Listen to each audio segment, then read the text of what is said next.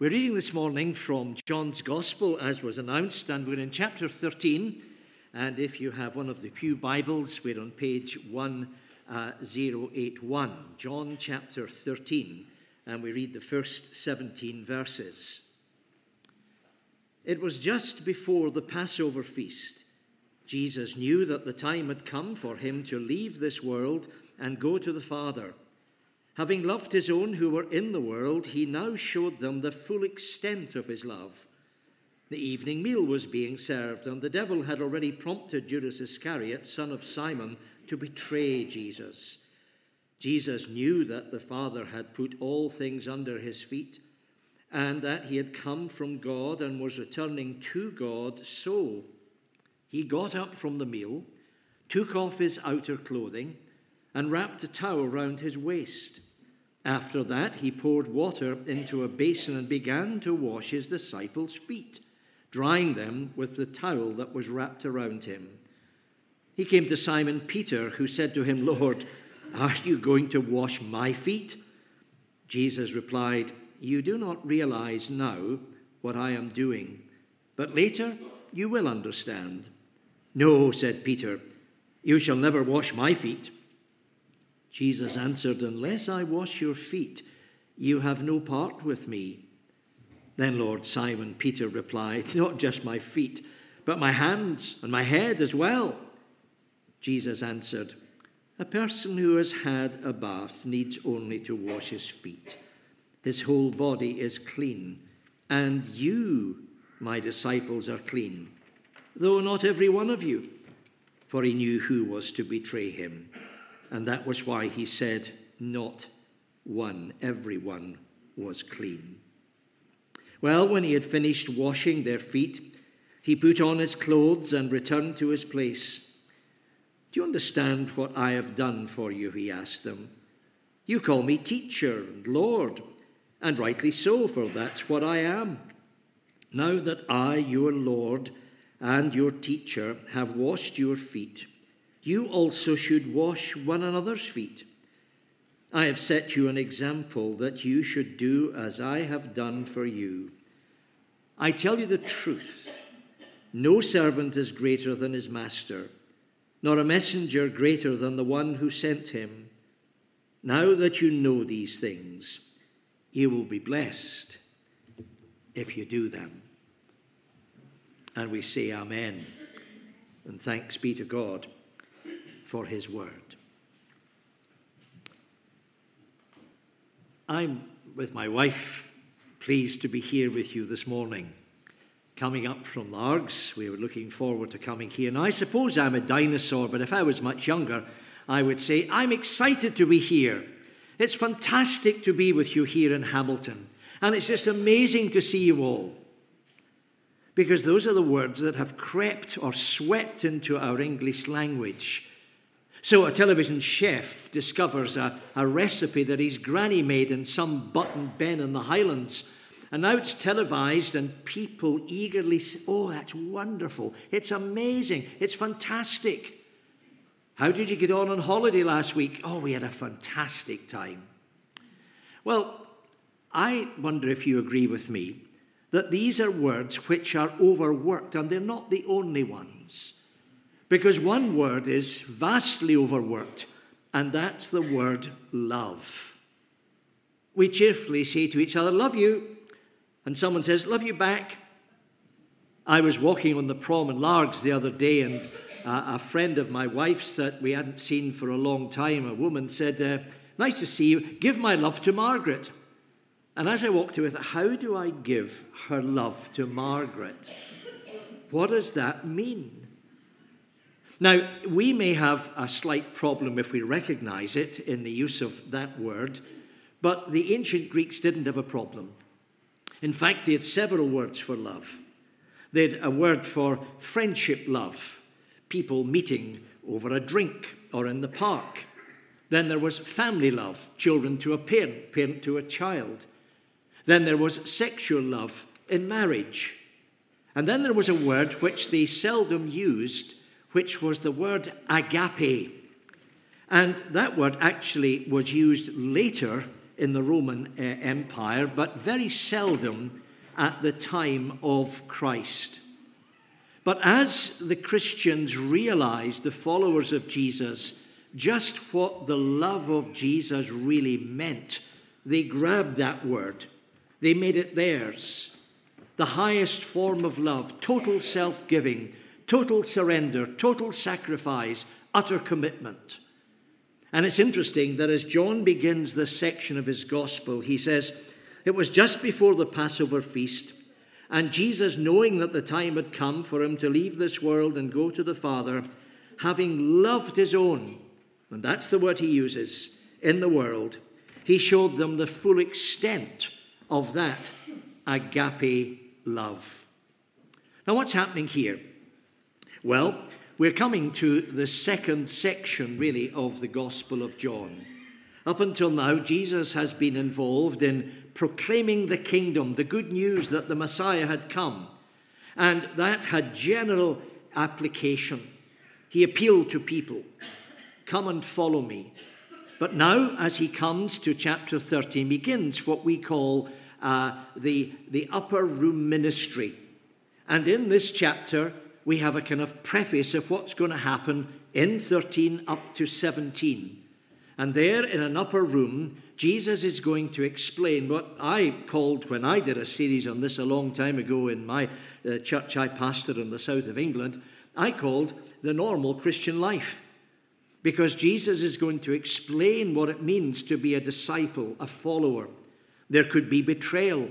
There will certainly be discouragement. There will be opposition. Uh, there, you're in a spiritual battle. Indeed, it's spiritual warfare. And he will explain all that is involved, but he will keep saying, Boys, but I'm with you. I'm for you. I love you. And that is why at the beginning of this uh, section, John is at pains to say, The love of Jesus is the highest possible love, and it is for you, his followers. So they're in an upper room. Uh, they reckon if you go to Jerusalem today that they found that room. I doubt it. But they'll take you to it anyway. I've got pictures of it where I took tour groups, and uh, they'll say this is where the, the Last Supper took place. Because the context of this is that this is either the Passover that the Jews celebrated, and Jesus celebrated it with his disciples. We call it the Last Supper. And then he initiated what we call the communion and we'll celebrate that in just a few moments' time. Now, scholars are in dispute as to when this chapter, the, the, the, events are actually taking place. Was it the night of Passover? Was it earlier before the, the Passover meal, or was it the night before? And quite honestly, we really don't know. And ultimately, it is of little consequence. The point here is that Jesus is going to give them this teaching, and he wants them to be affirmed in his convic- their conviction that he is with them. And so there are several things here I want to draw out this morning. First of all, he wants them to be assured of his love. So I've called this Jesus' love declared. Then, secondly, Jesus' love demonstrated. He's going to give them an example uh, uh of an experience that will help them in the future to understand how committed he really is. And then we're going to see how his love was embraced. And without stealing the thunder, I trust, of the preacher of next Sunday, we're going to see quickly Jesus' love rejected. So let's look at this first one Jesus' love declared. Now, if you study your Bible, you'll realize that here it's not that Jesus said, Boys, I love you. It's John, the writer, who says it. He showed them his love, he demonstrated his love.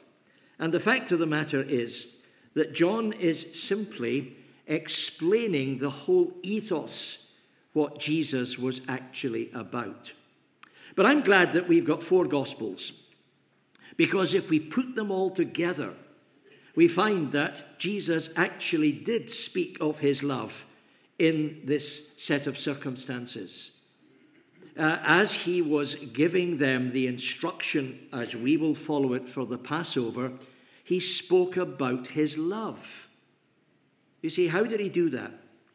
Well, let's look at this. Here is something that he said to them as they gathered at this table. And Matthew explains that the meal having actually finished, he takes a piece of bread and he breaks it. He takes some wine and he shares it. And this is what he says This is the covenant in my blood. It's poured out for the forgiveness of sins. Now, notice the words I put in blue on the screen my blood of the covenant. And later on, when St. Paul the Apostle writes to the church at Corinthians, he says, I got this directly from the Lord. The Lord said to me, This is what happened, and so I'm recording it. And he says, This cup, these are the words of Jesus, is the new covenant in my blood. Now, in the ancient world, there were various covenants, commitments that people made. There was a verbal commitment. I promise to do this, you promise to do that. Okay. Then there was another uh, covenant, you read it in the Bible, where they threw salt over a shoulder. That was a little more binding. Then there was a funny covenant, which we read about in the book of Ruth, where two men exchanged sandals. I wonder how that worked. I hope they fitted. But the most binding covenant of all was a blood covenant, usually between parties who took an animal and poured out its blood. And what they were saying was this as long as we live, we commit ourselves to the terms of this agreement. When Jesus said, This is the new covenant in my blood, I'm sorry to say that lots of the commentators well, they comment rightly on the suffering of Jesus, on the death of Jesus. But there's a gem here that we mustn't miss. When he said, In my blood, he said, As long as I live, I commit myself to be with you, fellows. I commit myself to work with you. I commit myself to be your friend, your savior, your master, your Lord, your protector, your guide, your leader. It's all wrapped up in these words in my blood. Since my wife Margaret and I came back to Scotland after 35 years of ministry in the south of England, it seems in the last 10 years we've been involved in helping churches that are struggling, and that's a privilege. And we're on our fifth at the moment, which is an ex Church of Scotland in Kilwinning. And they've appointed me as the, the interim minister lead elder. And following the old Presbyterian system, it's my job to administer the sacrament at communion. And a couple of Sundays ago, as I was doing that and saying, as we will in a moment, saying the words of institution, it suddenly hit me as a thunderbolt. I believe it was the Holy Spirit prompting. And I suddenly thought, what does this mean to me in my blood? And it was as if I didn't have a vision, but the thought struck me. I wonder if an angel comes to the Lord and says, Hey, why do you bother with that fellow Carrick? He's let you down so often. He's disappointed you. He's probably disappointed his family and sometimes the church. Why do you bother? And the reason is these three words in my blood. And friends, if you go away with nothing else from this service, Go away with this. No one here can say Jesus doesn't really love me. I've been forgotten about. The Lord's too busy. He doesn't really care because, etc., etc. Let me say to you if you stay to take communion, hear these words In my blood is his commitment of unfailing love for you every day, every week, every month, every year of your life. That, dear friends, is great good news. And that's why John, at the beginning of this section, says he showed them the full extent of that love. Because it's easy to say, I love you. And even the Lord could say it, but what did it really mean? Well, that takes us to the second thing Jesus' love demonstrated. What's going on here? Well, if we link this passage with the synoptic Gospels, Matthew, Mark, and Luke, we discover that Peter and John had been asked by Jesus to book a room in Jerusalem where all these events could take place, and so they did. We don't know if it was that there was an inadequate uh, amount of funds in the kitty, but it would appear that while they hired this room and the facilities were laid out, they didn't have anyone on standby to help. Now, normally there would have been a servant or a slave, and he would or she would offer the facility of water to wash the feet of the guests. They were traveling through dusty streets, and it was a basic courtesy. It would appear that that hadn't happened. And I can imagine these fellows coming into the room and they look at the, the jar of water and they look at the towel and they think, hmm, that's not my job tonight. And they sat down. And maybe the Lord is aware of them wriggling their toes in discomfort. And certainly, Luke tells us that although this was an important event, their topic of discussion was who will be greatest among us in the kingdom of heaven? And so Jesus takes, as it were, the bull by the horns and he gets up. And we read these lovely words. He stood up, verse 4, took off his outer garment, wrapped a towel round his waist, and after that, pouring water into a basin, he began to wash his disciples' feet. Can you just imagine the look on their faces? Some embarrassed, some saying, oh, I wish I'd done that. It was customary simply to take water like that and pour it over the feet of the guests or, or, the people who were present. And now Jesus takes the role of a servant. What grace, what humility. And we read on that he came to Peter. Some commentators think Peter was the first and he spoke for the rest. We don't know, and it doesn't matter. What we do know is that Peter, as so often happened, spoke out, No way, sir. You ain't doing this for me. I should be doing it for you, and I'm really sorry I didn't think about it, but you're not doing it to me. And then Jesus says something interesting. He says, You don't really realize, verse 7, what I'm doing, but later you will understand. And if you know John's style of writing, so often he, he gives us word pictures. So there's something on the surface, the foot washing, but there's something much deeper just under the surface. And Jesus begins to explain it. And there we have it. Jesus is showing them his servanthood, but he's also showing them his, and this is an actual word, his saviorhood. Let me take the second first. Let's switch them around. Can I do that? Did that work? Yes, it did. Saviourhood. What's happening here? Well, to explain it in the simplest possible terms, the, the, the, New Testament explains the work of Jesus in various ways. You get St. Paul the Apostle, who takes the, the forensic, the legal side, and he says Jesus came to put us right with God, to justify us, to forgive our sins, to give to us the gift of eternal life. But sometimes it's spoken of as cleansing, sometimes as healing, sometimes as restoring. And it all plays into this thought of Jesus coming to save us from our sins. Sin pollutes, sin defiles, just as the dust had defiled their feet. And there's a lovely verse, and there it is in the book of Revelation. That's the old King James Version. That's been written up as a song to Unto him who has loved us and washed us from our sins. And that's what Jesus is referring to here. He's saying, Look, I am washing your feet.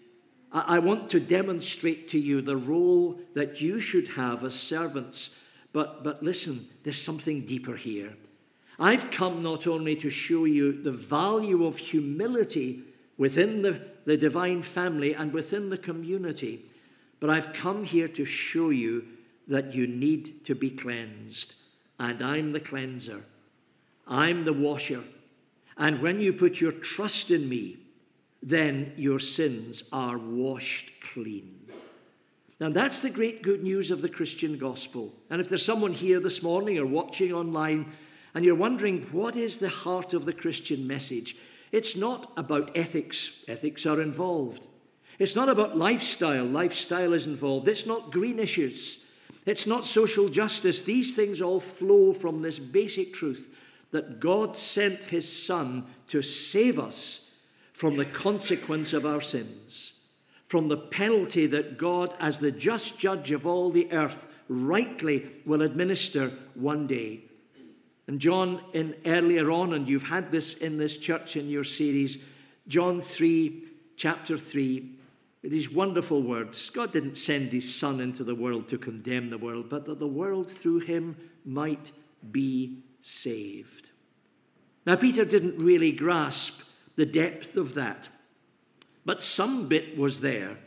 Because when he says, Oh, well, Lord, whatever it is, and Jesus had said, If I don't wash you, you're no part of me. Oh, I want to be part of you, Lord.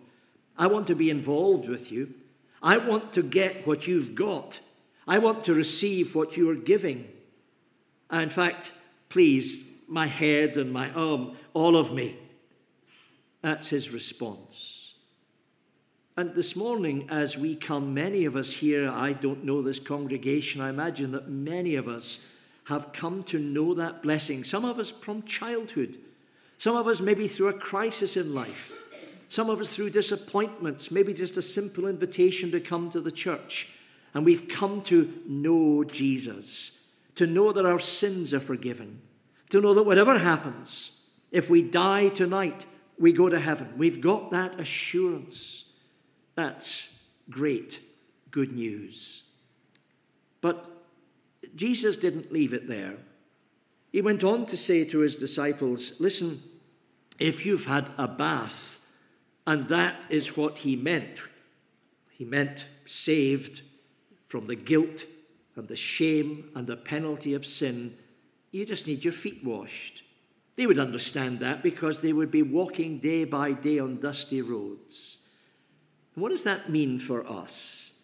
If you're a Christian here this morning and these good folks from Guildford have been believers, I imagine, for, was it 50 plus years? Well done. That doesn't mean they're perfect. It doesn't mean I'm perfect because I still sin, I still err. What does that mean? Well, it's the same man, John, later on writing a letter to the churches of the ancient world.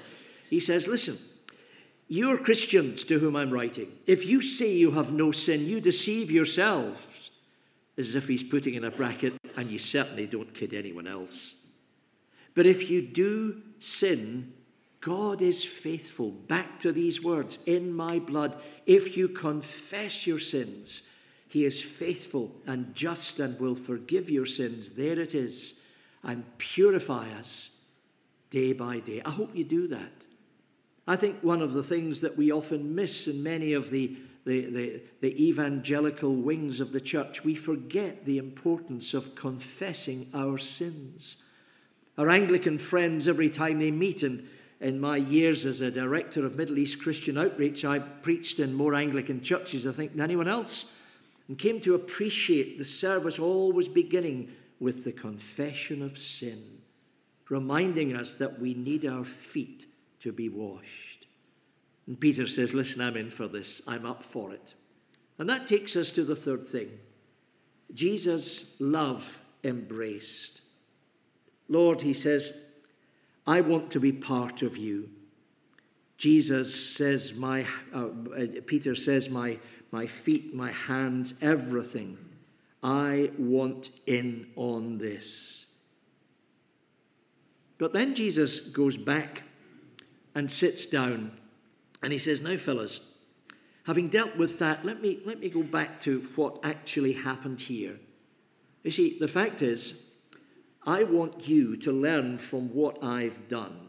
Yes, I'm your Savior, and that's the big picture, but don't forget the day to day stuff.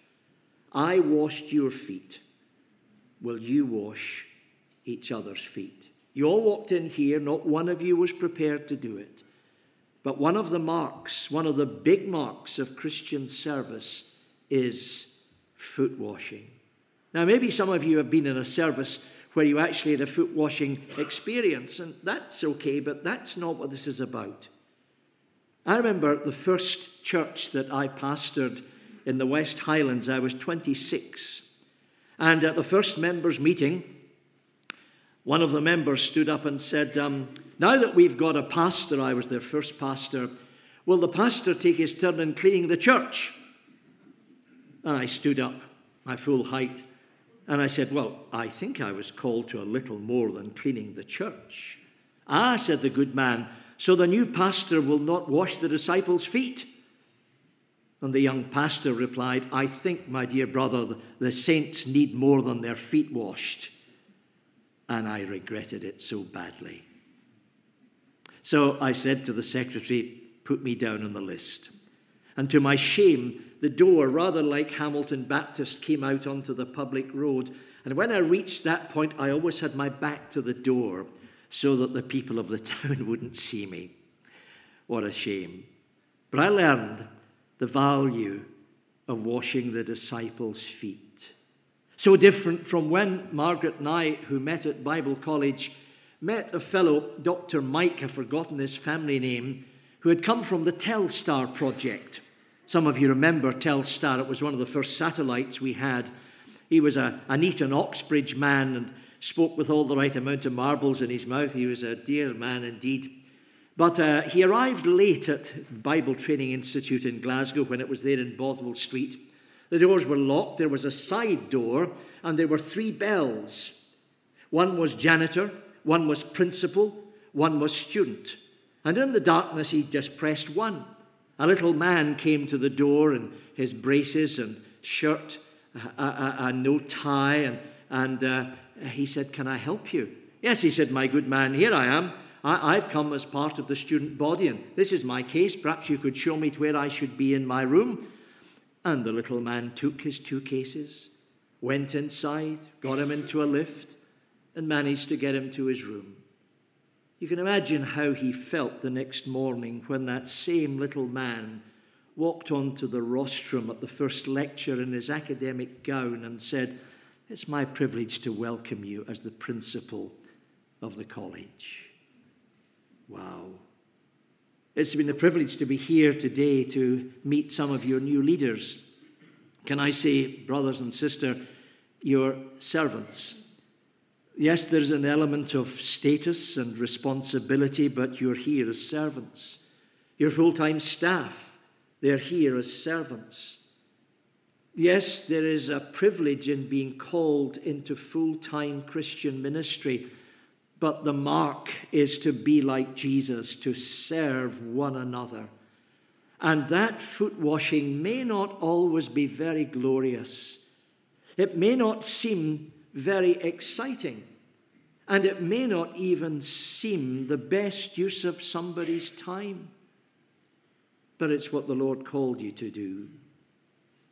And so I do trust that those who are the full time staff, the elders, the deacons, the department heads, that they will see their role as servants. It will be costly. There'll be nights when it would be easier to sit by the fire or watch telly. But the work of the church will demand something more. May God give you grace. But this is the same for everyone.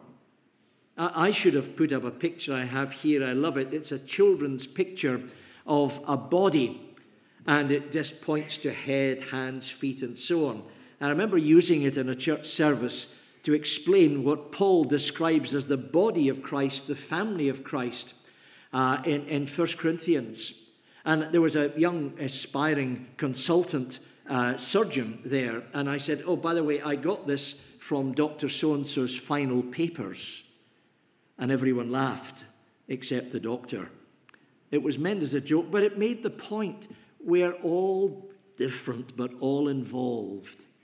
And in that context, when St. Paul in Corinthians says, Don't forget you're all part of it, he says, It's interesting that some of the less visible parts are actually the vital parts. I've worn glasses since I was three. And recently, going for cataract ops, they said to me, Sorry, can't do it. I said, What do you mean you can't do it? And the doctor said, Well, the fact is, you have Fuchs endothelial corneal dystrophy. I said, Oh, what's that? He said, I'll write it out and you can Google it. and so I've had to have some specialist treatment, and that's why I'm wearing these £2.99 specs uh, from uh, Semichem. There's an advert for you. Until they decide. You see, I didn't know I have an endothelium. The endothelium is a, just a bit of skin that covers many parts in our body. And the cornea has one, and mine has malfunctioned. It's going to lead eventually to corneal blindness, I hope not too soon. I didn't know that. And yet it will make the difference as to whether I can see well or not see.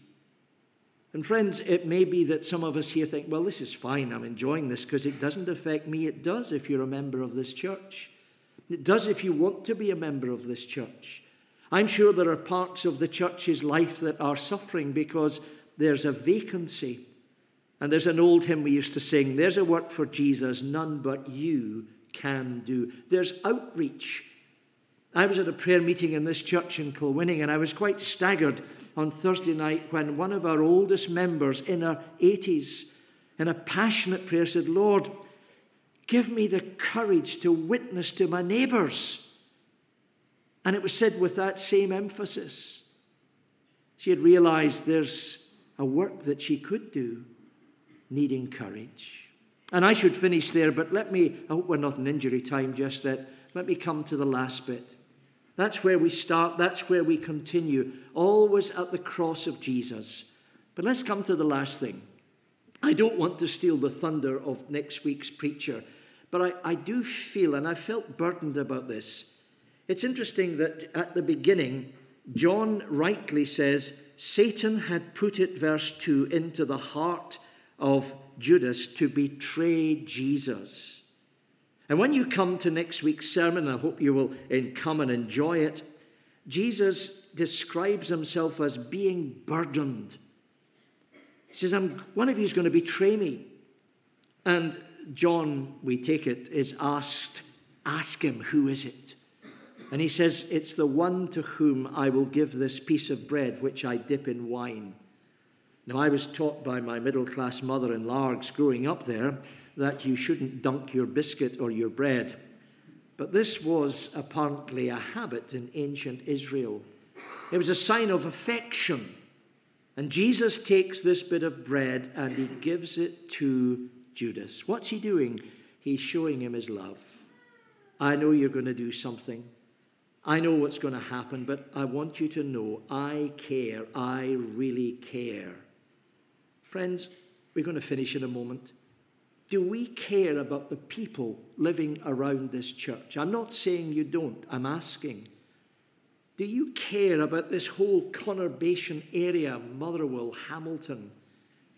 Do you care about the folks at work who never go to church, who've never opened a Bible, who have no concept of the love of Jesus?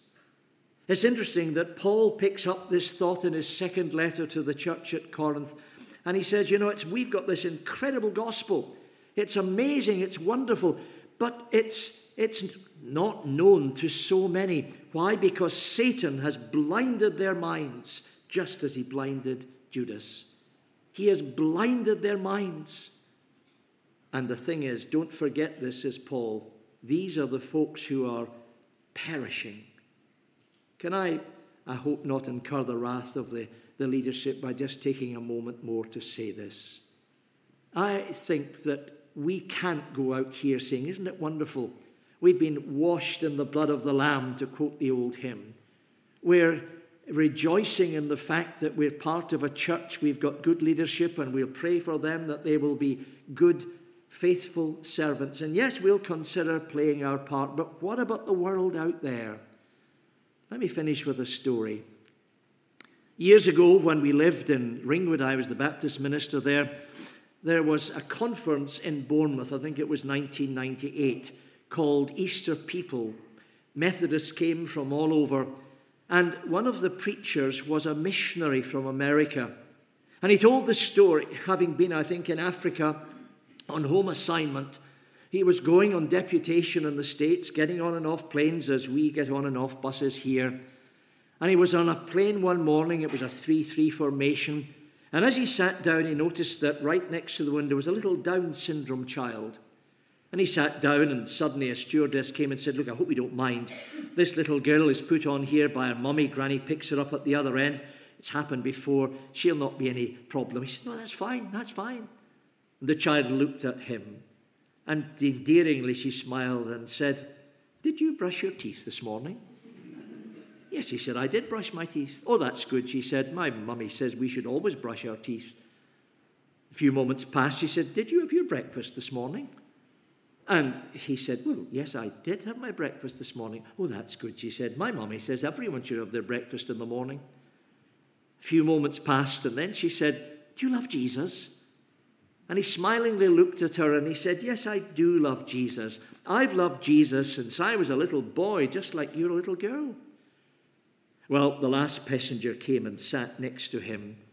He looked like a harassed businessman, buckled himself in, and the child eyed her new friend. She nudged the missionary, said, Ask him if he's brushed his teeth. and the, the missionary said, That's very personal. Oh, she said, please ask him. And so he thought, well, we'll play the game. So he leaned back so that the harassed businessman could see the child, and he said, My little friend here has a question for you. Hope you don't mind. Did you brush your teeth this morning? And the businessman playing the game said, Oh, yes, I brushed my teeth this morning. Oh, that's good, said the child. My mummy says everyone should brush their teeth in the morning. The plane took off, and she said, Ask him if he's had his breakfast. And the missionary thought, well, do I, do I? I said, okay. He said, here's another question for you. Did you have your breakfast this morning? And now he looked at, yes, yes, I had my breakfast, and got into some work he was do- doing. And then it happened. She said, ask him if he loves Jesus. And the missionary froze. And his own testimony was he thought, why will I not do it? Just sit quietly, said the little girl.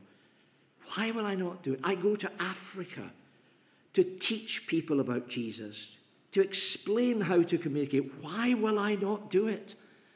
And there's only the drum of the engines was in his head. He said, Excuse me, he said, I realize you're getting into your business, but my little friend, there's another question I hope you won't mind me asking. She wants to know, Do you love Jesus? The businessman took off his glasses he looked back and he said, That's an interesting question. He said, The simple answer is, I don't love Jesus, but I have friends who do, and I've often wondered, what does it mean? And all the way to their destiny, the missionary, as the child played and looked out of the window, explained what it means to love Jesus. I'm sure there are people in Hamilton and Motherwell and beyond in this next week who would love someone and come to, come to them and explain what it means to love Jesus. Jesus loves me. Do I love him enough to be like him? Let's pray. Father, we want to thank you so much that John recorded these words our Lord's humility, his grace, his love. And we thank you that he encouraged his disciples to be like him in the foot washing. We can follow his servanthood. But as we think of his saviourhood, we realize we can and should explain what it means.